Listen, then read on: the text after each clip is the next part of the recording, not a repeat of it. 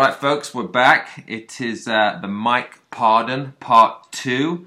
Uh, we actually recorded the first one with Mike. I'm just looking at my notes here. It was actually in August in 2018, so uh, just over a, a year. Um, it's been a little bit hard to connect with Mike. He lives in Australia. He's not big on the internet. Uh, but anyway, we're finally connected. And uh, Mike Pardon. Mike, how you doing? Yeah, good. Thanks, Dale. Thanks, uh, thanks for doing a, doing a part two with us. It's great. Yeah, no, definitely. Yeah, yeah. I'm excited to to, to continue the story. Uh, we posted, a, or I posted, a, I did a little written Q and A with you a couple of weeks ago. Uh, for anybody, the uh, anybody wants to check it out, I posted it on uh, ukbmxhistory.com.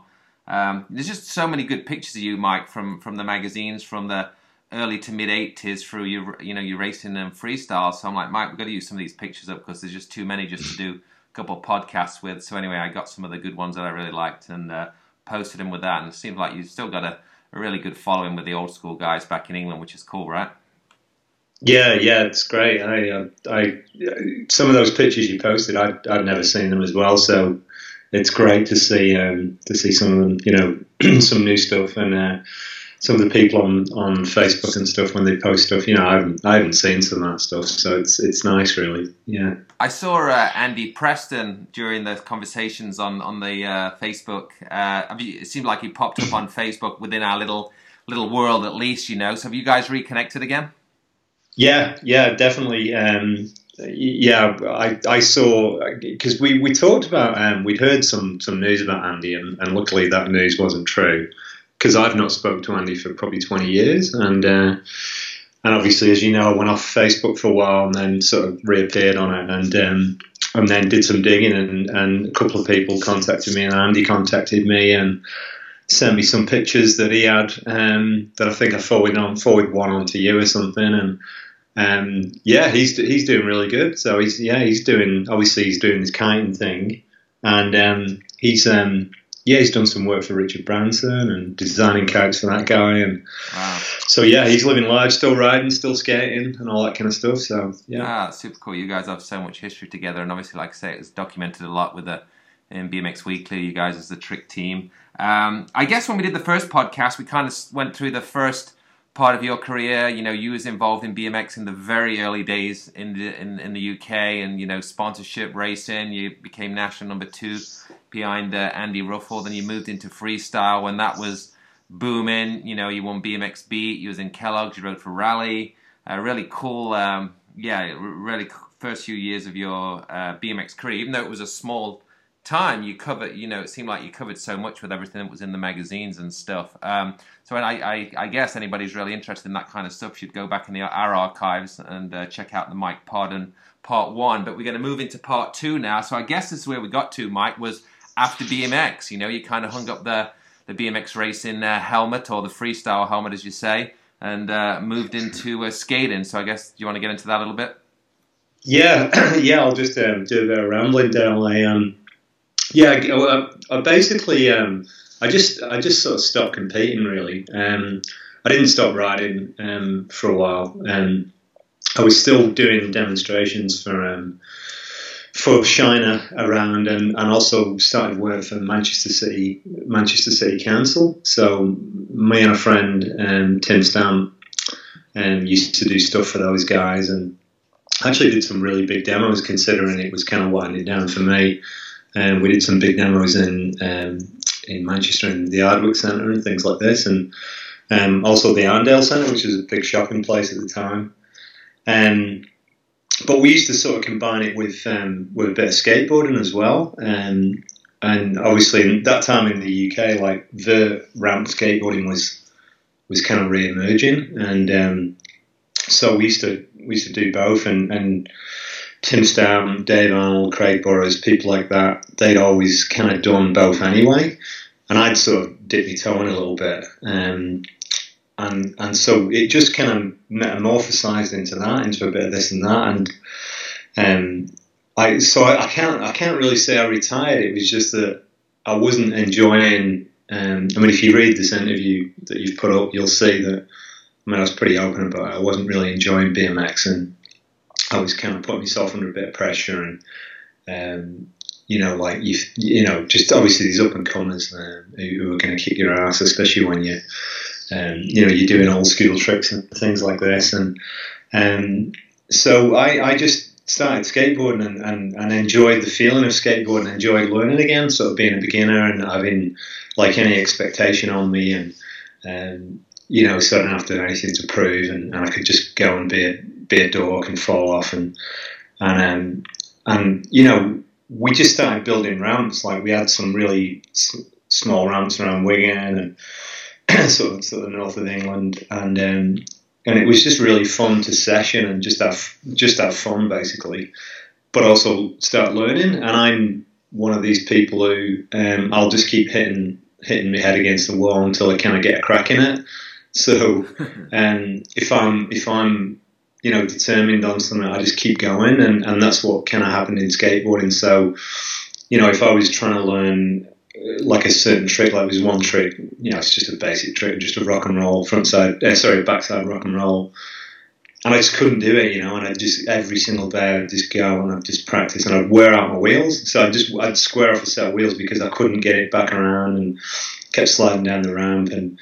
Um, you know, and until I'd nailed that trick, so that's kind of the, what I was like when I was doing that, and kind of the same when I was when I was riding BMX and kind of throughout my life. So, um, so yeah, it just so it just went from there really into into starting to compete. So I started to get into um, started to compete in the English Skateboard Association, um, and um, yeah, Derry Thompson was was like a leading light in that in that thing, and um, and we started. We put on. A, I actually put on a competition at Ardwick. We built a ramp there with Tim and Dave, and um, at the time it was like a pretty good ramp, and pretty small now when I think about it, but it was super smooth. And I had been sponsored by Shiner. I think I talked about that, so they were really good to me throughout my sort of skate, well, my BMX, and then sort of skate times, if you like. And they just um, they just used to flow me kit give me great packages and, and just support me throughout that time. So I was kind of like a sponsored skater, even though I was pretty pretty shy really, um, mm-hmm. and just learning. So I just competed in B grade comps. But Shiner used to flow me stuff and give me a nice like power package and stuff, and and they helped out with this competition. So I ran this competition. A lot of the big sort of you know the, the leading skateboarders from around the country came to it, and um, I ended up knocking myself out. Um, so in practice, so I, yeah, I nailed myself and woke up in hospital. Um, gave myself um, a good dose of amnesia, well, concussion and amnesia, and um, so I missed actually missed the finals of the comp. But apparently, it was quite a good competition. um, so um, yeah, and, and, yeah, good good memories of that time that I, I we had talked briefly the other week, but I, remembered this, and I was Tony Alva. Um, you, are probably aware of Tony Alva. Oh, yeah, most yeah. people are and um, he came over um, to skate. Um, he ended up skating Ardwick. He came over one night, and I can't remember what it came about, but you know, I mean, it's Tony Alva, isn't it? And you skate and you look around with Tony Alva, and it was like, no way. And yeah, that's pretty cool. He had, he had the, he was the first guy I saw with like, let's say, like a cool tattoo. So he had, he has, and you know, he had and he has he's got his Alva logo on the back on his back. Like it looks like someone's just walked up and whacked a sticker on his back right. and then walked off, you know. But it's actually it was the first time um, I'd seen a, a, like a like a cool tattoo because well tattoos were always you know they were they were not like they are now, are they? Do you know what I mean? Where everyone's got one or whatever, you know. Um, and he, he said to me, I was skating, we were skating, skating away and stuff, and, and he said to me, which was a huge compliment for me at the time, he said, he asked me to do another grind, because I was always, well, I'm, quite, I'm, I'm, reasonably good at frontside grinds, I've got my own little style, and, and and it's just one of those tricks in skateboarding that it's like a it's like a seminal trick. And and um, you know it's kind of the stalwart it's like a you know the, the the building block of skateboarding if you like. And and um, and and he, he asked me, so Tony Alva, who's an absolute master of, of grinds, asked me, to, you know, he said, look, that was an amazing grind you did. Can you do another? And I was like, no way. Tony Alva has asked me to do another grind. So kind of got me pumped up and I kept going. And, you know, I ended up competing with the SA and went to Munster um, in Germany to compete in, they used to call it the World world skate championships or something like that. But it was it was pretty amazing, and um, I went over with Neil Danns and, and, a couple of other people, and Derry. Um, I think Derry Thompson came, and yeah, and that's and I just started competing, and that was it. I, I can't remember a definitive date of when I stopped, you know, stopped BMXing because because there was no date. It was just I just kind of, uh, you know, metamorphosized into skateboarding, and um, and I know we, you know, I'd said this to you. We were, you know, you, you remember the term transformers, so if you if you were a skateboarder and a BMXer, people used to call you a transformer, and it's just something I remember from the time, which was hilarious because you know now it doesn't matter, does it? You can you can mountain bike, you can BMX, you can you can you can ride a penny farthing, you know, you can ride a unicycle. It doesn't it doesn't really matter. But then it was like a big deal, yeah, because there was kind of like a real. Um, like a like a like a set line, you were kind of like one or the other sort of thing, and um, but um, yeah, and, and, and that sort of took me took me into a, a few different areas really. So so from being a if you like a you know I, I use the term loosely like a like a paid BMX rider. I went from from earning you know nothing then and being a skateboarder and just kind of living sort of surviving hand to mouth and um, I ended up moving moving down to um, to Southsea in Portsmouth, and and um, I ended up living in a house um, with Tracy, a guy called Tracy Weller who owned the house, and um, a couple of other guys who were skaters who lived there. So we are all skaters, and all we did was skate Southsea vert ramp and the park, and just had you know really good sessions, like loads of good skaters, like high intensity. Um, you know, pretty much every night after work, we'd all just go and then we'd party and, and all that kind of stuff. And um, so this and then a lot of was this like sorry, what, like late eighties, late eighties or early nineties? Yeah, yeah. So this was this would have been this was like 86, 87, I think, something like that. Okay, so you'd still see to, when when you was at Southsea, would you still see some of the BMX guys there? Then, like people you knew from freestyle. You know, I can honestly. I think it was like I know because like Craig Craig Campbell would have rode there, but I can't remember seeing him. And I'm sure, I mean, I've seen pictures of Neil Ruffell, and you know, and they had all rode there and were really good there. But I, I never rode a bike there, and I never remember seeing anyone like who I knew from back in the day, you know, kind of thing. It probably um, died off during that period anyway, kind of like racing. It was kind of taking a, a downward spiral, you know, a little bit. So it's probably not as big as it was. Um, yeah, probably in the in the early to, to mid '80s, you know. So yeah, that, that's that's it, and it's it's weird, isn't it? Because it, it, dies down like all these things. It dies down, but it then becomes more hardcore, you know. And you had like yeah. you had the almost like the underground comps, like which were which was still just as good, and in, in fact probably better. Like because Southsea yeah. always had a really yeah, same uh, in same in racing. In the uh, I've, I've, talked about it before. You know, the early '90s, you know, late '80s, early '90s, kind of when it was at you know probably one of its worst times, no sponsorship, you know, all the factory stuff had kind of you know the magazines and everything had kind of died off. But seemed like looking back now, when there was no money and there's a lot of cool events and like racing was actually pretty cool. Then looking back now, even though at the time, yeah, there was not many people to ride with, you know, during the week. The only time you'd get to hang out and see people were at the races, so you just go to more events and that, you know. So yeah, I assume it's kind of in line with freestyle, probably, you know, the same kind of thing. Yeah, yeah, because I missed out on, on a bit of that, you know, and, and I got a flavour of it with skateboarding because, because you know, you know, everyone would look at skateboarding unless you were a skateboarder then and go, you know, it died in the seventies, and, and yet there was this huge upswell, you know, an upsurge of, of, of people doing it, and then the, the, you know we used to go to this. There was like it almost turned into a into a mini kind of festival. Well, it was a mini festival. It was a um, it was a roller roller skater called Mon Barber.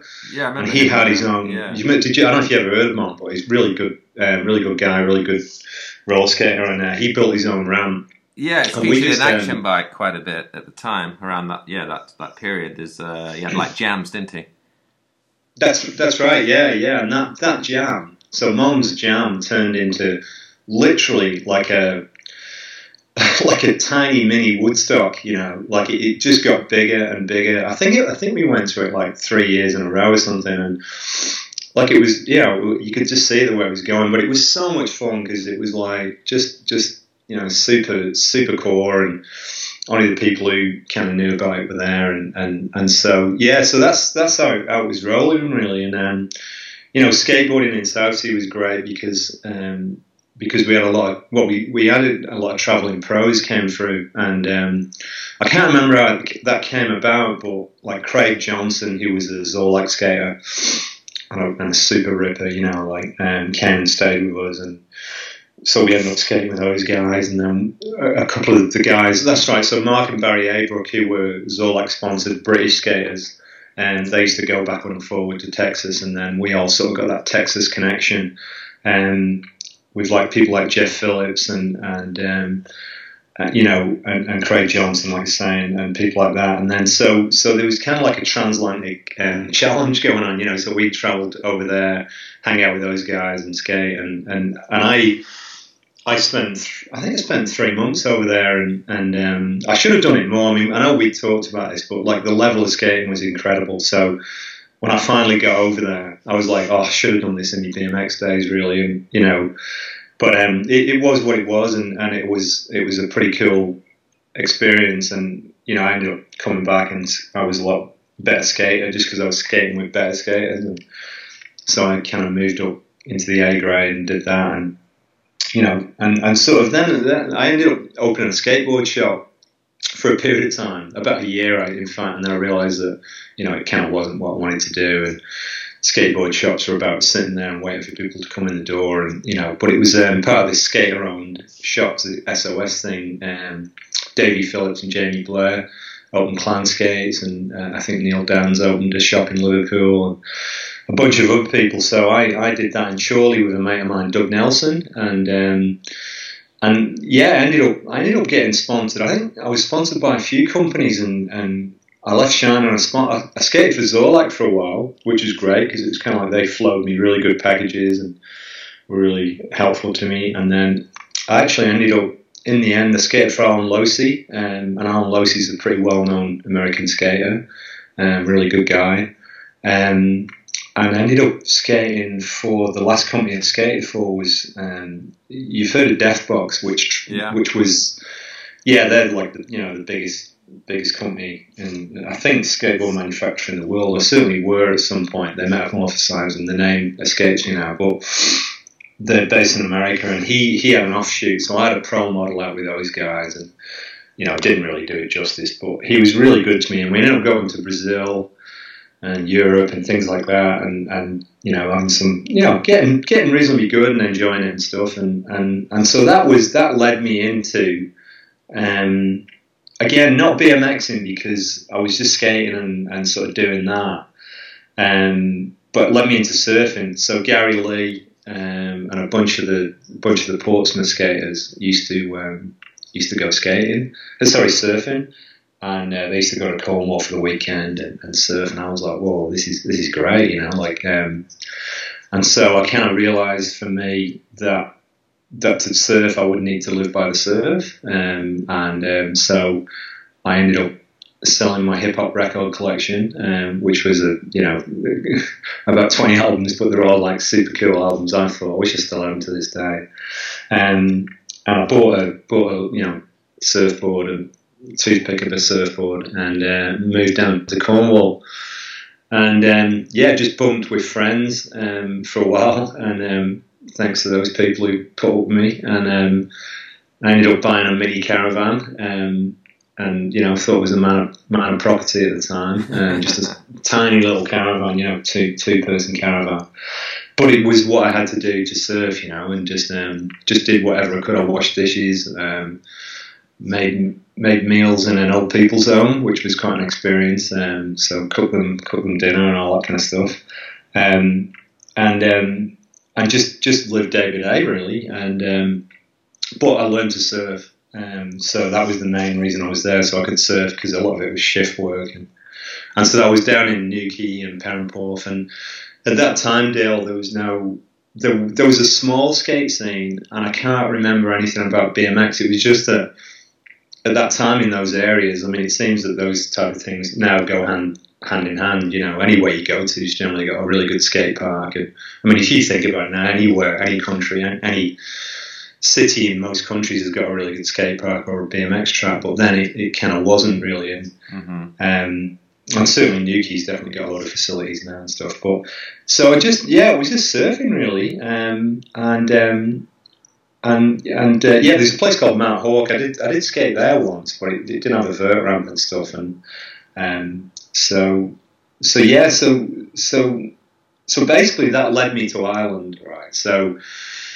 I've talked about. I, I just met someone and, and I moved to Ireland. and just followed me heart, kind of thing, and um, didn't really think too much about the geography of the place um, or what was happening. And um, and this would have been this would have been the early nineties now.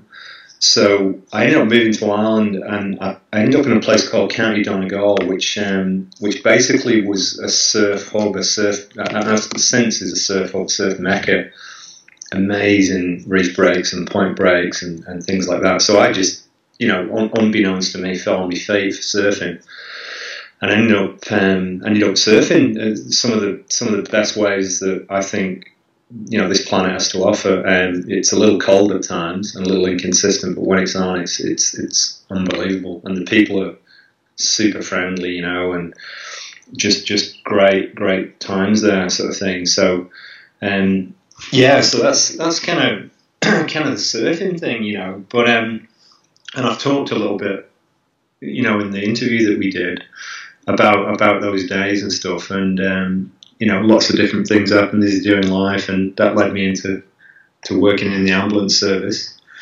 Um, through one thing and another, through not knowing what I was doing and looking for a job and stuff like that, which led me eventually. I'm, I work as a paramedic now, but um, but look, I ended up staying there for ten years, and, and again, I didn't I didn't ride a, a BMX bike. I didn't I didn't have a BMX bike. Um, um, I had I had got into motorcycling um, because I started following um, the the Irish road racing scene. So I was just you know blown away by people like Joey Dunlop and, and just the way they race these super bikes on a on just a, a normal Irish farm road, like and, and it's kind of like it's it's a mini version of the Isle of Man TT, so it's where a lot of them prepare for the Isle of Man TT, and um, you know it's a huge thing over there, and, and just just the most down to earth people do the craziest things, you know, and uh, don't get any reward for it. There's no great there's no great crowds there. It's just a core following of people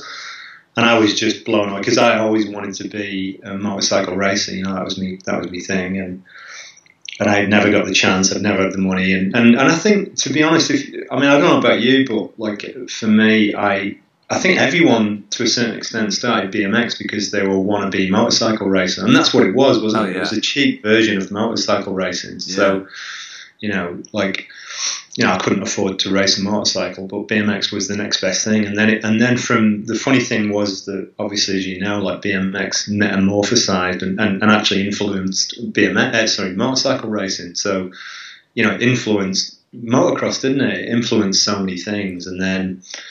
You know, now it's just it, just sort of you know bounces between a few of them really. So, so I ended up, um, I, I, you know, I ended up um, doing a little bit of motorcycle racing. I bought a, I bought, I got my license, and, and I bought a, I bought a CBR 600, and um, and basically the foot and mouth thing hit in, in this is so this is 2000 now, and I'm trying to keep it in sort of yearly context, but. I, I, couldn't race, so I'd got my Irish road racing license to, to you know to become a novice road racer, and you had to do a couple of races, and then you could take your orange vest off, and then you were good to go. But the foot and mouth epidemic hit, and they stopped all the road racing for fear of cross infection in, in Ireland, and I think in the UK as well. So I ended up going to Three Sisters, which we all know, and, and I, I think most of us are BMXers, and certainly us lot, and you'd know it as growing up there, and, and you Oh, know, yeah. all- you know, racing there, and I grew up around that area. So I ended up, you know, just being, you know, taken back to there, but this time to race motorcycles, and um, and that's the only place I could get a race. So I turned up and, and did great, you know, and, and, and did really good in the, in the rookies, and then pretty good in the super sport class, and and um, so that was my introduction to road racing um, on a motorcycle, and then it ended a month later when I crashed and and, and um, broke my collarbone and, and, knocked myself out, and you know did some what I thought were big injuries, but it, you know in the great scheme of things, it's nothing in the life of a motorcycle racer. But I got a little taste of it, um, and and you know eventually the like I came back to the UK right, so circumstances transpired in early 2000 that, that I'd, I'd, I'd come back to the UK and I had some money that I had, I had bought some land in Ireland um, and I just had a, I, you know, I thought I was rich. I had, had a bunch of cash in the bank and thought I'd never have to work again and all this kind of stuff. And um, didn't really know what was kind of going going to do. Still don't know what I'm going to do in my life most of the time. But you know, most of us are in the same boat, aren't we? you know, we just make it up as we go along. Right. You know, I think most of us, if we're honest.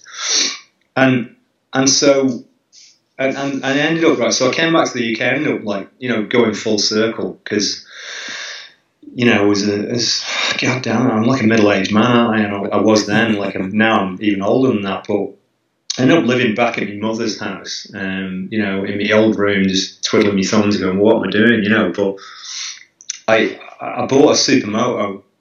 So these, you know, the supermoto bikes are basically I describe them as a BMX with an engine and I was like, I'm gonna, I'm gonna, I'm gonna race supermotos. So I ended up doing that and spending a couple of seasons racing supermotos and using, you know, spending all the money that I'd accumulated on doing that, but never change it. Was fantastic, and and I did pretty good. You know, I got, I made the A grade, and and I got some trophies on the way up, and and then like like anything with motorsport, you know, it's about how much money you can put into it, and eventually, you know, unless you've got an endless pot, it, it comes to an end. You know, you've got to you just get to a certain level, or you get injured. You know, it's just basically that. And you know, we had talked a little bit about this, but I think that BMX racing and skateboarding for me, growing up with that as a background for me, gives you like it gives you like a like a certain mindset. So I would look at stuff that I've done, like you know, some I race, I do a bit of road racing on bikes, or I did do a lot more, and I do you know a little bit of mountain biking and you know, started this gravel biking. But I look at that stuff and I just go, I'm, I'm gonna, I'm gonna kill it because I can ride a BMX. I'm gonna win it. I'm gonna mm-hmm. smash it. You know, because no one's got the same skills as I've got. You know, and it, and it, you know, and that's what it does for you. I think, and it, gives you a certain, you know, a certain way of looking at life, um, as well as, you know, the obviously obvious handling skills and bike skills and all that. So, um, so um, yeah, so I ended up. So that's how I looked at Supermoto, you know, and, you, and, and that's what I did, and, and, eventually, you know, made the A grade. But then, you know, you realise that the age is a factor as well. You know, you have got to be young to, to sort of keep going at these things and be, you know, you know, if you like, make a career. And certainly, Supermoto, there was no career in that unless you went on to race in sort of British super bikes. I raced with Christian, guy called Christian Iddon, um, and um, and he's he's now racing top level British super bikes, and yeah, he's pretty he's an amazing talent. But you know, so that so that that was that was kind of like that was a period of time during the, the early 80s Dale and and, um, and then as I say I ran out of money but I discovered Australia right so in the sense of I had I'd gone over for a holiday to do some warm water surfing in Bali Right, so I'd only ever surfed in frigid cold water, and I was, you know, I used to, you know, you look at the magazines the same ways when we were looking at the California BMX mags when we were kids and skate mags and going, oh, look it's always sunny in America, you know, because that's the impression it gives you, doesn't it, you know? Um, and so I wanted to go and have a tropical surf experience and surf in a pair of board shorts as opposed to a five mil wet wetsuit with hood and gloves, you know. So I, I went over and, uh, and surfed in Bali and hung out there for a while in a couple of different places with the remainder of my money, and, and um, I ended up going to Australia. Didn't really want to, um, but I ended up somebody invited me over and. Um, and thought, oh yeah, not a bad, not a bad place, you know. Like, and seems like you know a bunch of stuff you can do. I had no idea how big the place was, and you know the different climates that it has in its in its interior and stuff. But so I wanted to, I decided I wanted to move here, and I certainly have a crack at it, but um, age wasn't wasn't in my side. So you know, as you get older, it gets more difficult and all that kind of stuff. And um, but but when I used to come over and travel, I used to just think it was set up for our type of thing. Like we talked about, I know me and you had said about about California and, and, and you know, in America, is like if you're into I don't like to call them action sports. It's bollocks, and it? You know, right. you know, like you know, BMX and skateboarding. So, or you know, whatever the other sports you want to deem as that type of thing. But you know, it's set up for it. You know, like people look at it and it's like, you know, it's great, isn't it? You're not looked down upon. I mean, I found in the UK that I was when I was a BMXer, I was, you know, what are you doing on a kid's bike, and then when I was a skateboarder, it was like, what are you doing on that? It should have died out in the seventies,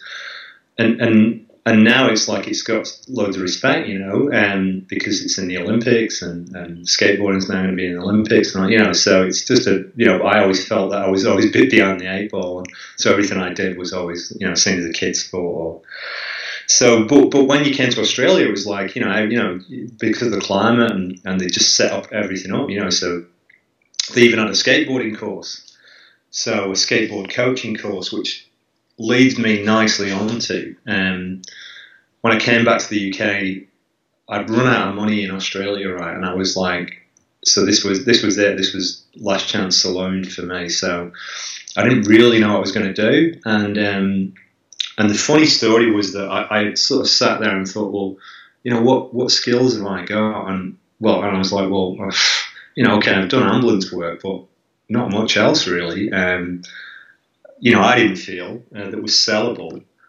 but I could ride a BMX and a skateboard. And at that time, I was like, well, no one, no one has taught us how to how to. You know, I, could, I was never taught. There was never a book. There was never. I mean, there was old books. Yeah, I get it, right? But they were rubbish, weren't they? I mean, like they really. When I read back, they were terrible. And um, you know, it was uh, written by some dork who never knew anything about the sports and, and how to describe it. And you know, the, the thing that we could that we can do is we can I think we can at least put it across and, and you can help people with it. So so I ended up ringing, coming back to the UK and going, what am I doing? Sitting in my room, twiddling my thumbs, and figuring that I was going to do, I was going to become a BMX or a skateboard coach. I was at least going to going to move towards that that that way. And so I rang British Cycling up, and I, I think I literally got the um, the number out of the phone book, and and some guy I was put onto some guy, and he was just sounded like he had cobwebs right around him, and he was ancient, you know. And I, I, I, yeah, yeah, British cycling. And I know that we talked about this, right? And I, I didn't realise that you, you know, like I said, I'm a bit late to the party, but you guys have been involved in, in coaching, and you, you've been you've been doing it, haven't you, through the nineties? Well, not uh, we we'd had you know I had a, I had a, I don't, I don't hate using that word coach, but I had a trainer. Uh, it kind of kicked in in the the French guys maybe started it first in the mid '90s at least um, uh, over here in the US, and then a few of us started, you know, getting our own little coaches and stuff. We got um, a couple of us riders, you know, myself, Jamie Staff, Dylan Clayton, and then a few years later Neil Wood and the the Murray brothers. Um, way before, you know, say late late late '90s. Um, we got plugged into uh, British Cycling. I forgot what it was called, the Performance Plan or something. A guy called Peter Keen ran it, and this is before the, you know, even the Olympics was uh, announced for BMX. But anyway, they gave us, you know, a bunch of funding and stuff. Cynthia Murray was, uh, you know, we we named her team manager. That was Martin and Stephen's mom, and yeah, there was quite a lot of money to do a lot of, you know, uh, to travel. And we went to, you know, they always funded the world championships. We got salaries and stuff. And it was all kind of on top of what we already had going on anyway. You know, myself, Neil, and Jamie were already in the US. And um, so it was kind of a little extra, extra for what was actually doing. But they did, we did go up there a couple of times and start doing some training stuff with the, the British cycling. I think a guy called Simon Jones, I think he does the Australian program now. He was kind of the, one of the early guys, him and Peter Keen. So I did a little bit of training with him um, yeah, so we, we slowly started to plug into the the stuff like that. And then when it came around again, when it got announced into the Olympics, I think that's when you got involved and, and Geth was um, involved. I remember Geth telling me that he'd bumped into you at a, a British cycling um, training weekend or something. And obviously, um, so yeah, it kind of came around for the second time then. But obviously, with the Olympic thing, you know, there was another national team uh, myself, Kelvin Batey, I had Liam Phillips, who was young at the time. I think he was still kind of moving into the junior ranks, and then obviously Shanaze Reade, um, and, and a couple other uh, yeah other young guys that were, were, were coming through. You know, so yeah, I think uh, that's when they started actually getting coaches. You know, so um, and obviously that's where you kind of came into it, right? Yeah, yeah, dead right, Dale. I mean, it was, you know, I think it was always seen as the like you know the, the run of the litter, wasn't it? You know, if I'm, I think if we're being honest, you know, oh, especially absolutely, by, yeah. I, I, you know, a few times again, I was coming towards the end of my career anyway. It was this, so this is probably 05, 06 ish. Um, and yeah, I was going to kind of, I was flip, I was racing a little bit in, in the UK at the time, or you know, Free Agent, who was my sponsor at the time. Um, we set up some distribution over there in England, and um, so I, I, I just kind of kind of worked it out where I was coming back to help with the free agent stuff, but obviously, you know, plugging into some of this national team stuff as well. And they just wanted, you know, for me, my deal was was just just to go to some of these races in Europe and get GB some points and get them on the map, you know, a little bit as this Olympic thing started to move forward. So yeah, the the few times I did go over to to British cycling, I did feel exactly what you said. You know, when you got people like Chris Hoy and all these you know, uh, I think Wiggins and all those guys were already already taken off their names and stuff. And I remember going, I always felt like, yeah, kind of a I don't know if the word's loser, but I just felt didn't feel right when I was going up there, you know, because you know they didn't really like BMX, or that's the impression I always got at the start, you know. And obviously it's changed a lot now since then, but yeah, I, I, I always kind of felt a little that was insecure, but just kind of didn't feel right when I went up to that, you know, up to Manchester, you know. Yeah, yeah, for sure. It was, um, yeah, it was just, yeah. We Jeremy, was, uh, Jeremy Hayes was uh, the team man. You know, Geth uh, was a team manager for a little while, and Jeremy Hayes as well. At those early um, teething years, I think, I guess you could say, of the program. yeah, yeah, exactly. Well, that that's you know, I remember those names, and and obviously we, we ended up working with Jeremy, but um, I, I, you know, as regards when we backtrack, you know, I backtrack a little bit, when I made this phone call to this guy, he was, um, you know, I just said, "Oh, my name's Mike Pardon. I used to do BMX, and and you know, I've thought about, are you going to do some BMX? And he's like, "Nah, no chance. You know, there's, you know, there's no way." And um, so that was the kind of the brick wall that I hit, and then I wanted to try and develop a coaching program, and then I just got I just got bogged down in the in the nitty gritty of it. Really, I didn't realize there's so much to it and things like that, and and you know just thought I could do it basically. And then you know you get into the insurance end of it, and you've got to write the syllabus and all this kind of stuff, and and um, and uh, you know, and, and funnily enough, like you know, we've talked about this as well, but there's a, and I can't think his name, but when we were talking last time, there was a there's a French coach, right? He's a well-known French BMX coach, or no, he's he's not even a BMX coach, right? He's like well up in the French UCI, if you like, and he said that he would, if he could pick one discipline to pick his athletes from, it would be BMX. Yeah. Because he said that that gives you know all the riders, so you so you you kind of win them on BMX you know, and then you could cherry pick them then for whatever discipline. Exactly. Yeah, I think they're identifying that more now that you know BMX is the start for all all cycling. You know, whether whatever you go into. Yeah, but I think even back then, uh, not everybody kind of worked that out, even though we kind of knew it ourselves, right?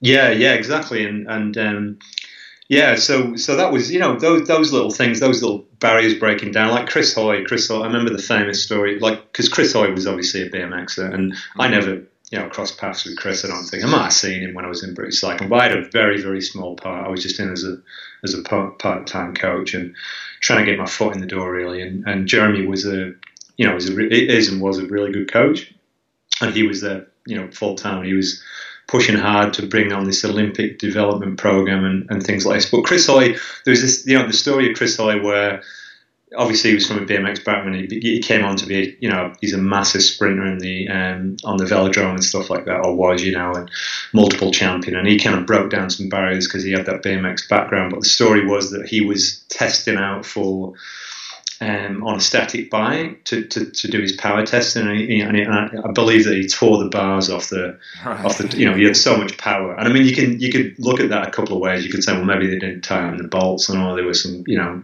you know, battered bars and stuff. But you know, it was like, well, there's a bit of kudos for someone who's got that that sprint power from BMX, you know, and. Um, so, so that was an interesting time, right? Because um, because I ended up just doing a bit of part time coaching and get a little insight into the way that British cycling works. And, you know, obviously they're in the news quite a bit now, aren't they, for different stuff. And, and um, but yeah, they, I, I think, you know, great organisation, great for cycling. It's great that they've, they've brought it all on. And, you know, they were obviously getting prepared for the Olympics. Um, the, you know, and Shanaze was, was a big part of that. And, um, and, you know, and she had the skills where she could transfer over. And, and that was the thing that I saw as well that, you know, people who I when I went to the started doing the nationals again because I got into racing because Alan asked me to race again, for the 40 plus cruiser thing, and, and I ended up doing the Masters um, 20 inch as well for a couple of seasons, and you know, and doing okay at that sort of thing. Well, but, you did okay. I remember that's when I was doing the races. That's when you kind of won a, you know, you say you came back and won a whole bunch of British titles in the yeah in those divisions for those two. The few years I was there, I remember see, always seeing you winning. Yeah. You know, so still still always great on a bike. You know. Yeah. Oh well, thanks, mate. It's um, I, I you know, it just I just had that that experience of keeping fit, like which I didn't have before, but I could still maintain the bike skills, and, and I'd done that by riding by buying a new school bike, if you like, which is now an old school bike, but it's not a true old school bike. Right, but you yeah, know what I'm talking about. Late mid school. And um, yeah, that's right. And, and and learning how to ride again. You know, so that you know the the interesting bit about that, like. I've got to bring that up a little bit. Was that I only ever dropped in on a ram like with my back wheel on the ram, so it was a quarter pipe, and I think I might have done a sideways drop in. Um, I think so anyway. Um, but I used to use the coaster brake. So obviously, when I came back to riding parks, and, and you know they didn't really have quarter parks and stuff. It was just mainly parks or indoor wooden parks. And a lot of them had coping and things like this. And and kids just kind of rolled in, you know, into a you know pretty vert quarter pipe or whatever, or they just like whatever, you know. The, the, it wasn't like they didn't used to stick the back wheel on the edge, and, unless they did like a hop out and then just hop back in. But to me that was like whoa that's a that's a big trick you know so uh-huh. so I had to go through this process of learning those those new skills again which which when I did that on a bike that invigorated me as well because I was learning again you know as an older man like learning new skill BMX tricks so you know for instance I learned how to go over a spine and I mean, I'm sure you do spines and you've done them, but I don't know what you, when I first looked at a spine ram, all I could see was death and injury. Right? I actually I had like, little then, you know, I was never one big for freestyle stuff real quick, but they built an indoor place uh, in Nottingham, indoor ramp place in the, this would have been early 90s when there wasn't much going on. And then during the daytime, they had like a, I don't know what it was, a mini ramp with a spine in the middle. And I stared at that thing for God knows how many months that I was going to, and I still never did it, you know? It could have even been a couple years of like, I never did it, and I always thought I can, and then I always thought, you know what, I can't. You know, so that's my thing on well, spines, that, anyway. that gives me hope, right? Because I, I, I spent two weeks. I went to Stockport, and, right. and Dave Arnold and Tim Stamp had built a pretty, pretty awesome indoor skate park there, yeah. and it had a spine ramp, right? And and I, I started riding there when I was back in the UK, and, and I was like, I've, and I just couldn't. I just looked at it. So, so I look at it from a BMX point of view, right? So if you look at it from an old school point of view, and I go, okay, I'm gonna flip out and I'm going to land on my back on the spine and break me break me back. So that's the option, right? Yeah, and the other option is that I'm going to go over, I'm going to endo and smash my face so hard into the floor. Right. So that that's the, you know, and then I'd watch these kids go over it, right, and I'd just go, they, they just do it like it's nothing. You know, yeah, like, and that's so, what makes it. That was tough for me when I used to go to this Nottingham place. Jamie Beswick was there all the time, and he yeah. obviously made it look like you know just jumping up and down a curb or something, you know. And uh, yeah. but I guess I was looking at the wrong guy really to, to, to yeah props to, base, Jamie. Eh? Yeah, yeah, yeah. I think he was making it look easy. Then well, obviously it was easy for him. But anyway, yeah, I I never did it. Well, I, I, so I spent two weeks looking at it and going, okay, so right. and, and kind of like you know, and, and, I remember I took a full face helmet and I, I, bought a body armor, so the Fox body armor, and these kids all like lined up, just you know, pissing themselves laughing at me, and I go, okay, I'm going to do it, and I, anyway, I did it. And I learned spine ramps. I, I, I crashed and I did it really lame. I kind of you know flicked over it and landed on the flat, but then I managed to do it and I could do it reasonably well. So so then it was nothing but you know it led me to to keeping that bike handling. So when I came back to to do racing, I had that and I had a bit of fitness. Yeah. And like you know, like we and again I bring it up, but it was you know I always thought of this forty plus class like, and no disrespect, but it it seemed like um, like you know the old dads racing, but but it wasn't because as we've as we've mentioned in in the past, like you know, it was guys who have never stopped racing or who have got the skills and the fitness, and because you get older doesn't mean you necessarily get you know you, you you're old and fatter and you get slower. You know, a lot of people get they get faster, they get more skills and more wily, and so you know, I just just hit it at a time when um, you know it was good, and I, I raced like um, Sean Calvert, and oh, there's a couple of guys. Adrian, Adrian, I can't Matt think of 80, his yeah, name. yeah, he, I, Yeah, he Adi, actually sorry, posted a picture but- racing you a few weeks ago on Facebook. Yeah, Yeah, yeah. that's right. Yeah, and and, and you know, good guys, and and uh, Yeah. Tony Slater, and I ended up racing Tony Slater, which was awesome. You know, because I can't remember racing Tony because Tony was always redline. I always remember Tony as redline, but I think he might have been a year younger. You know, you know, back in the old school days. I think when you maybe because you was number two to to to Ruffell, I think then after you moved Yeah. into freestyle, I think then Tony Slater would have been him and Keith Wilson were probably number two or three behind Ruffell as well. So maybe even though it's kind of seems like it's the same time, you your yeah, I guess your paths never really crossed. But yeah, Tony was really good, and when he came back, he actually rode for for us for our free agent UK team for a while, and I remember he was he was still pretty pretty handy, you know. Yeah, yeah, for sure. And and I think the same with Keith. Like I never, I can't remember racing Keith because I think Keith Wilson might have been a year younger or something like that, or something, you know. But and I, and I probably stopped and I was just doing my freestyle and stuff. But so yeah, so that was great. So I ended up, you know, I ended up racing and and being involved a little bit in coaching with with the with British cycling and, and, and then doing Alan's team for him. So Alan Woods had a, had this team and, and I, was on you know, Shanaze was on that team, right? Was it Supercross? yeah, so he used to. Yeah, he, he Alan sort of looked after her. He took her under his wing, and Shanaze, I think, had you know a bunch of personal sponsors and stuff. But Alan used to help her out, and she used to, you know, obviously come come and hang out with us and whoever. And, um, and there was Aaron Shrewsbury and um, and and Charlotte Green. I think the names that are jumping to mind. Uh, you know. Um, and uh, yeah, so they all they all came. We had a we had a pretty good pretty good setup. I mean, you would have seen it, and, and I yeah, thought I remember, yeah. you know, we got we got Super Pro. You know, there's one one. I think I did it for a couple of years, two or three years, maybe just two.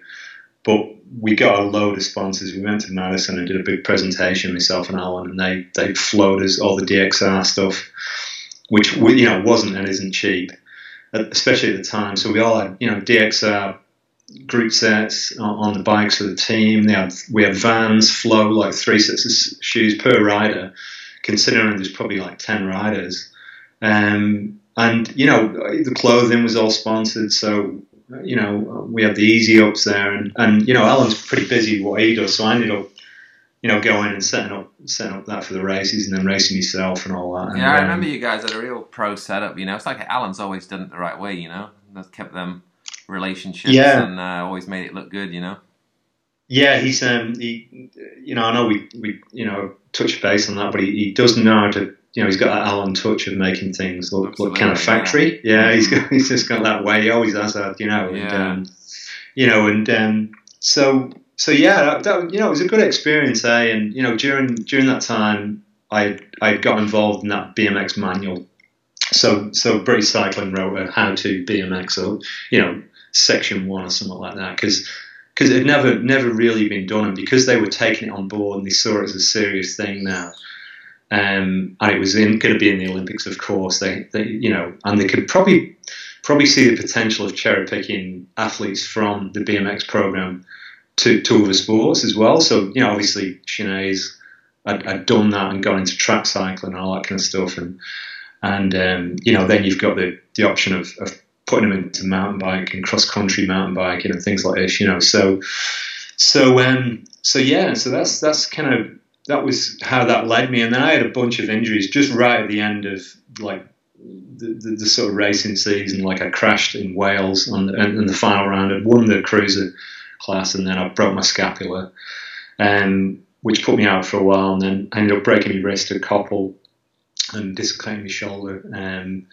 and um, and so and then I just ended up I ended up um, I ended up moving to Australia. So I got a I got an option to to move over and try and be a try and you know work my way up to be a, a fully qualified paramedic. Um, I'd been, if you like, an EMT or a first responder in, in Ireland in the UK, and um, and I just I just went with open arms, you know. So I just went I, I flew over to Perth and, and, and sort of left everything and said goodbye to to a bunch of my UK friends like John Lee and, and Jed and those people and Doug and Dave Arnold and stuff and and um, yeah, I didn't think too much about it actually, but yeah, it was been. It's, so I've been here ten years now. It's been, you know, it's been, um, it's definitely been uh, up and downs at times, you know. But I've got a dual passport. I've got an Aussie and a, and a British passport, which was good. And I qualified as a paramedic.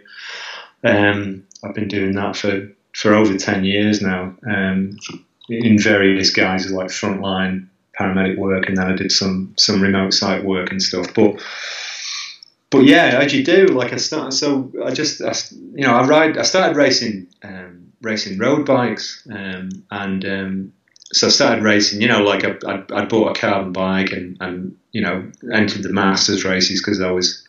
I guess I was nearly forty when I when I um, when I moved over. Um, yeah, I was over forty actually.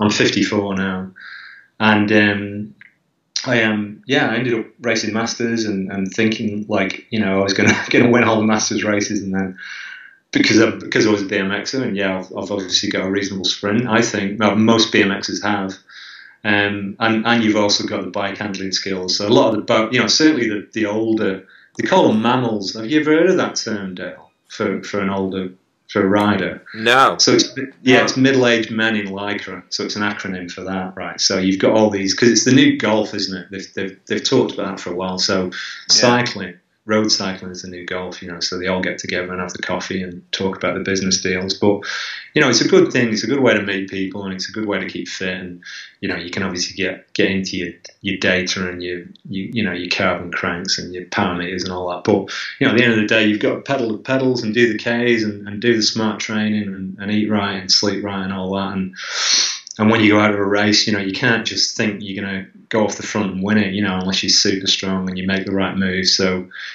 you know, it's a little microcosm into what what you know these guys do on on the the, the, big races and stuff. And um, but yeah, I got into it. And I, got, I was quite good at crit racing. I'm quite good at crit racing. So the short circuit, sprint stuff, and cornering and stuff like that, and, and what you power out and that. And um, so I ended up yeah, I ended up doing that, mate. And um, got a few bikes um, during the time here, and, and I ended up competing in. I qualified for, for Italy for the world the, the Masters. I, I must emphasise. So we're not talking anything other than that, but I mean, you know, it's still still tough now in any sport.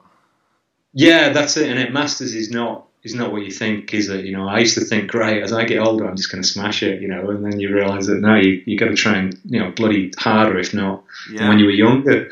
And um, so I ended up competing in Trento in Italy in, in the Masters, and, and, I finished and did okay, respectably, because it was hilly. Well, I mean, hilly as in mountains, you know, which there ain't no mountains in Perth, that's for sure. Um, so you know, I did all right, and then um, yeah, and then for me, I had a I had a life change. So I so I moved I moved north of Perth, and and um, you know from cycling a hell of a lot and competing in mountain bike events. So I started competing in. Uh, uh, I went to um, the national, sorry, the state championships of, of um, and I ended up competing in the cross country event. And uh, I just thought, yeah, I'm going to win it. And I was on a, you know, basically on a hardtail metal 26 inch. And you know all the good guys are uh, are on 29ers, um, you know carbon 29ers, and they just they're as fit as road riders and they've got the, the skills as well. So that was an eye opener, you know, because you, then you realise that yeah, you know, you know, you, your BMX skills only cut it to a certain point, and then you've got to combine it with the other stuff, so the fitness and the the nutrition and stuff like that. You know, if you're gonna if you're gonna because I'm if you're gonna compete, because I'm not one to just go out for a ride. I've got to have a goal, and I've got to have a. I, I can't go out and have a pleasure ride, not yet anyway. Right. I've got to have a goal for it, you know. I've got to suffer a little bit, and I've got to suffer a lot. And I've just got, got past that now. I'm on the just I can ride now, you know. yeah, it's a really good day. I can't wait. Yeah, eh? and I'm, yeah, yeah. Not, I went through what I, you I did as well. Yeah. you know, it's it's it, you know we I know we touched base on this, and, and, and it is a great thing, you know, you know, and um, it's just I think to a certain extent we may it, it covers up for you know I can get rid of a bit of you know aggression or a bit of you know pent up tension doing that. So so I just yeah I really struggled going out for a pleasure ride. So but but yeah, so I ended up. Um, I ended up, you know, life change and moving to a place called Cheltenham and just surfing my ass off, basically. Great waves and, and, and you know, I had a had a baby and, and, built a house and stuff like that. So I've got a little baby. Uh, well, he's a little boy now, four and a half, called Sebastian. And um, and yeah, I ended up not riding because you know as you probably know, Dale, you know, fatherhood can change things and, and responsibility, like real responsibility. You know, I used to think that I did have responsibilities, but until until you got a family and, and stuff like that, it's a bit different, isn't it? So, yeah, absolutely. And, and you know, I ended up just not not riding then, and uh, and then life, you know, life changes again, and, and I end up, um, I'm now living Victoria, um, in, in, in the sort of foothills to the high country they call it here. So it's about it's about 130k north of Melbourne, and and I, I work still work as a paramedic at, at this point, um, and um, I moved over to be closer to my little fella, and um, but I also had a, had a spate of injuries last year. I had um, I broke um, so I had a I had a I had a shoulder full shoulder reconstruction in 2014, and that was accumulation of skateboarding and and, and, um, and BMX injuries, I think, as well as a as a you know work related stuff because we're you know unfortunately I've got to lift bigger and bigger people, and um, and then I I had um, I, had, I, I didn't even talk about this too, but I I've, had like three major ear operations, so, and that's all from surfing. So I don't know if you've ever heard. So if you if you if you speak to people who go surfing, especially in colder water, there's um there's a thing called surfer's ear, to, to use a not better medical term, but it's basically if you get cold water in your ears, it, it, it, your ear closes over and, and, and, bony growth happens on the inside. It's like a natural thing.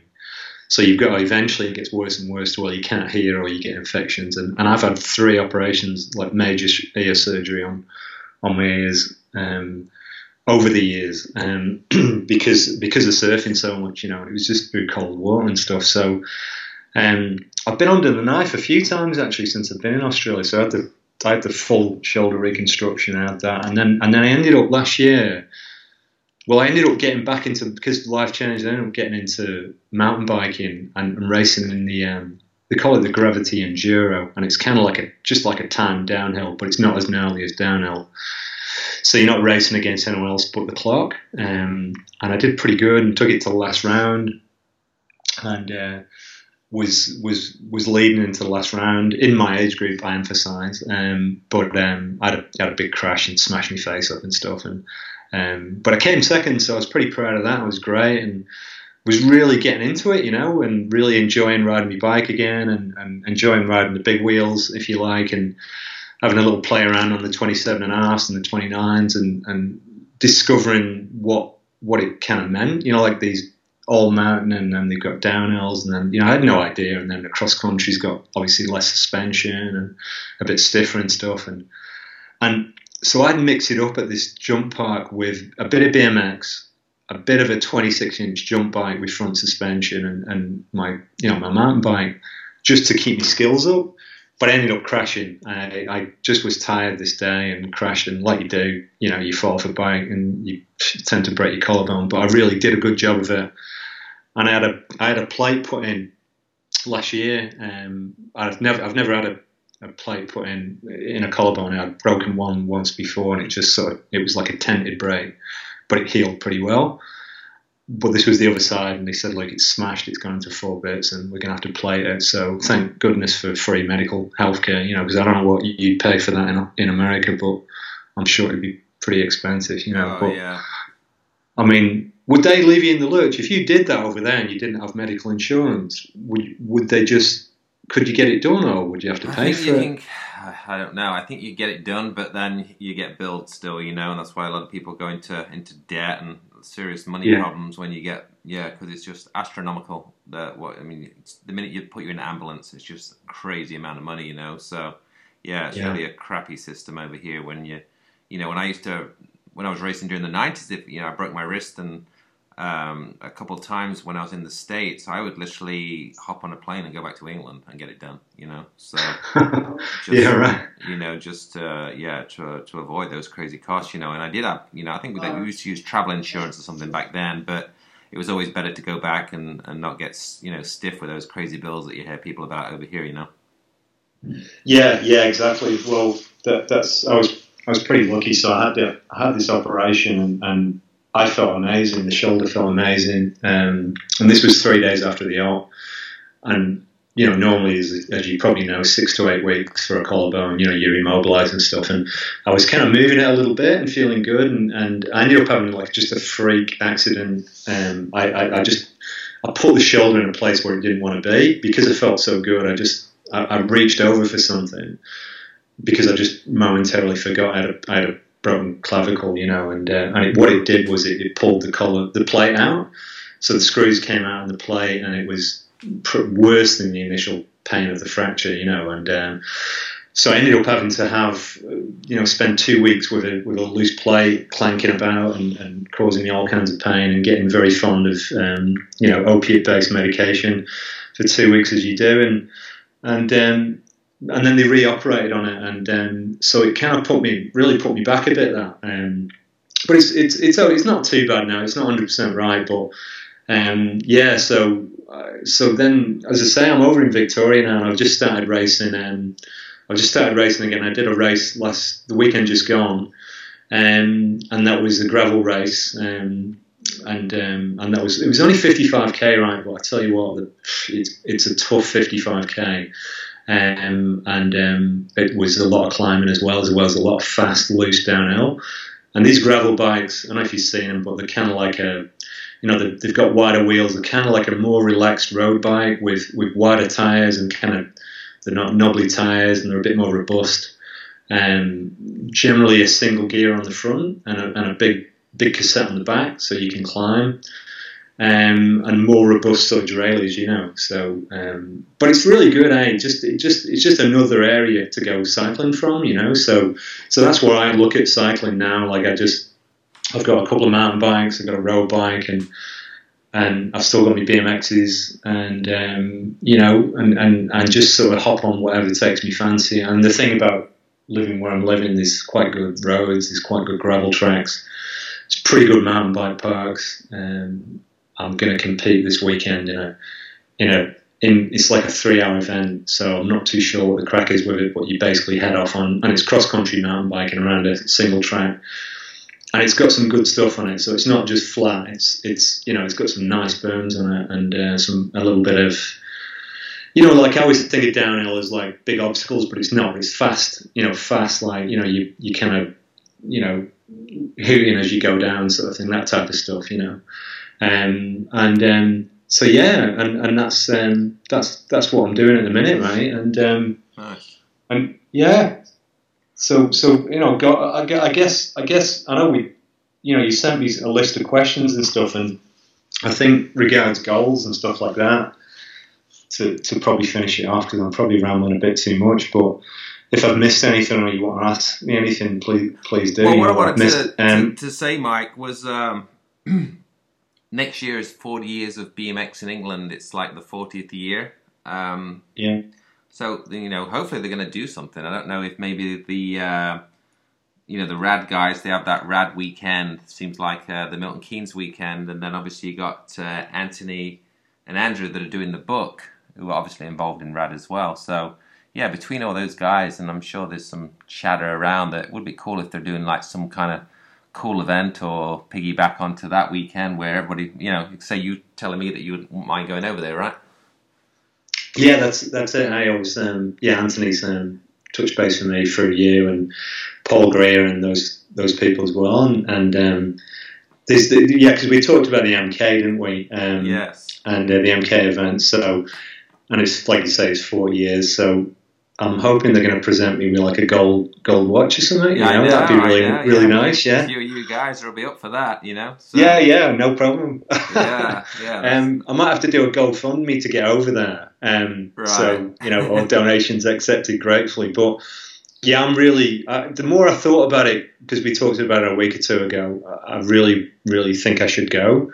So I'm going to really do my best to be there. I know Alan had mentioned it and he's really, as Alan would be, Alan's really keen on building me like a replica, um, you know, bike that I used to ride. A- Andy Preston's pretty keen on going, and you know, funnily enough, Dale, like I was, I was talking to Andy Ruffell last night on online, just briefly, you know, just oh, a couple cool. of little messages. So that was really nice, you know, and he, he, I just just flirted the idea with him, and he he mentioned that he he you know he'd like to go so I don't know if it's hundred percent. Certainly, who knows? You know, but. Um, but that's definitely definitely a focus there and stuff like that for sure. You know. Yeah, and, no, I hope I can uh, definitely if they are doing something on top of all the stuff they already do yearly, then uh, I would definitely like to go as well. You know, and I think it'd be cool. Yeah. Because, like say, forty years of BMX, we're all getting older and we don't get to see each other too much anymore. So um, it'd be really cool. Uh, hopefully, Alan Woods is listening to this and Ruffell and. You know those guys can. I'm sure they're already thinking of stuff as well already. You know potentially. So um, yeah, that'd be cool. Yeah. Um, You know, you know who I've got to mention if you don't, if you don't mind. Can I just throw out a couple of names? Yeah, I was gonna just about to say, yeah, any names, shout outs or anything you want to say or people can get hold of you, go for it. Well, well, yeah, I'm back on Facebook, so like, if, if you, um, if you, you know, if you just Google Mike Pardon or you know Facebook Mike Pardon, then you can then you can touch base. And, and the reason I went back on is because I can keep in touch with you know with people again, of course, you know. So, um, so yeah, so contact me by that. But but I just want to, you know, for some reason, why did you ever hear of a guy called Jason Lund? Do you remember Jason Lund? Yeah, I raced Jason Lund. Yeah, he raced yeah, a Raleigh after you, maybe, right? He he did, yeah, yeah, and he had a you know his brother. I, know, I don't think I met Nathan. Yeah, I know Nathan. Nathan. Yeah, he was a good racer, Yeah. yeah. talker. Yeah, So I just wanted to mention Jason because you know I, I'm, I you know I had the, the you know you meet some some outliers in life, freaks of nature, if you like, and, and I don't I mean that in a nice way. I mean that in you know people who can literally do anything and they can do it amazing. So Jason's one. Like Jason, I was actually watching a. I just I just googled him last night and and I met. I, did I meet Jason re- briefly? We might have been talking. He lives in Bali, or he did live in Bali, and he does a bit of skating. And he was a he's you know was a really good motocross rider. He was obviously a fantastic BMXer and a really good skater. And I met him when he was, or sort of our paths crossed when he was skateboarding and stuff, and he was like phenomenal. You know, like like a. I see so his pictures. do- Yeah, he's. You guys have definitely got the similar paths, isn't it? How you kind of just naturally good at whatever you do. I raced Jason in uh, 83, 84. We was kind of coming up the ranks, and we were kind of the same kind of level. You know, third, fourth, fifth place in nationals in the same class. Um, and then his brother Nathan was a little bit younger. Um, Nathan was a you know a top three guy in his class as well, and Alan picked him up for Talcor. And then Jason did exactly what you did. He went from Talcor, got into freestyle, and I think Jason probably I don't know if he did anything before Raleigh, but I know he was on Raleigh. And if you look at those um, magazines or any footage from the mid '80s, um, yeah, Alan was absolutely. Uh, uh, Jason was really uh, unbelievable bike rider. You know.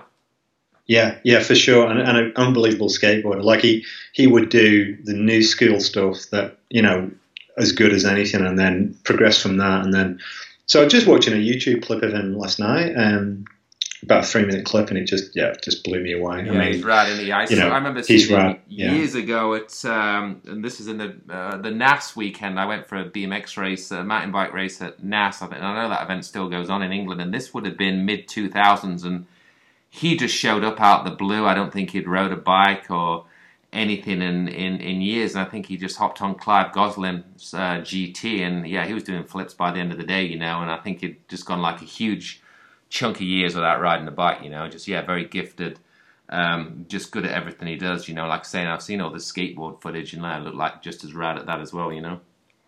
yeah, just I just always feel like sometimes those people don't get enough props, you know, and Yeah, the other you know th- there's another another guy called Neil Hawkins that you you you know so so Neil was a, a Southsea local when I started skating there and he was just gifted you know like like you know those people you've seen them and and, and you know there's people who you know get it through sheer persistence and there's, but there's just people who are just freaks and gifted and, and Neil was that in skateboarding. So if Neil had put his mind to it and I hope he gets to listen to this, but Neil would have been, you know, probably the best skateboarder the UK had because he was just, he was just far and above what anyone could do, you know, like, but he just wouldn't even try. He'd just go, I'm, I'm going to try and learn a, you know, a frontside ollie 360 on a vert ramp, you know, at the top, three or four foot, and and and we'd all just be going, yeah, right, and he'd just go and do it, you know, and then and then he wouldn't do it, so he'd just like lose the trick because he wouldn't do it, or he'd do something else, and we were like, man, if you put your mind to it, you know, and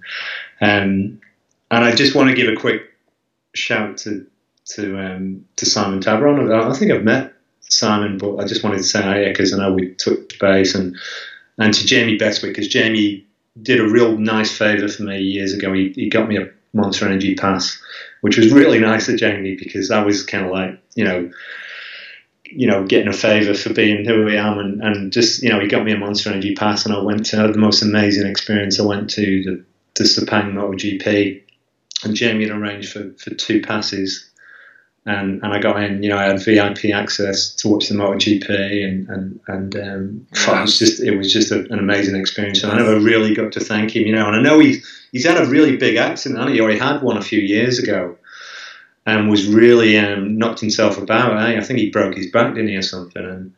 And um, you know, I used to be in a little bit of contact with him, but but I've sort of lost touch, and I just wanted to say I had to. I had to. Yeah, um, I know Simon for sure. Mike Simon's a huge uh, Mike Pardon fan. Every time I post something or write something, and I, you know, when we post that interview of the day, always comments and stuff. So I think they definitely. Uh, you know, they pay uh, to their roots. You know, I know Simon coming from the same place as you up there in uh, Liverpool, Manchester is uh, yeah. I just know he's a, a huge fan. Um, anyone else, Mike? Any other? If somebody wants to, uh, let's say you're on Facebook. Um, yeah, just yeah. I guess so. Just anymore, right? you disappeared from Instagram again, didn't you? Yeah, I did. Yeah. Uh, so you, you know, the, I spat the dummy, didn't I? And um, I was like, oh. And then you know, I remember I talked to you and I said, oh, I'm not using Facebook. Realised Instagram's owned by Facebook and all this, and it was just. You know what it was, right? In a, in a quick snapshot, it was just a, it was just basically about all the data mining they do, and, and, and you know they, they, they then they suggest stuff to you, don't they? You know, it's part of the deal, isn't it? Yeah, you know, the, like the minute you've got an uh, iPhone, they've got you, so you just got to give in yeah, so you, you just got to give in. Yeah, exactly. And, and and then I realised that I was cutting off my nose to spite my face. You know, like so basically.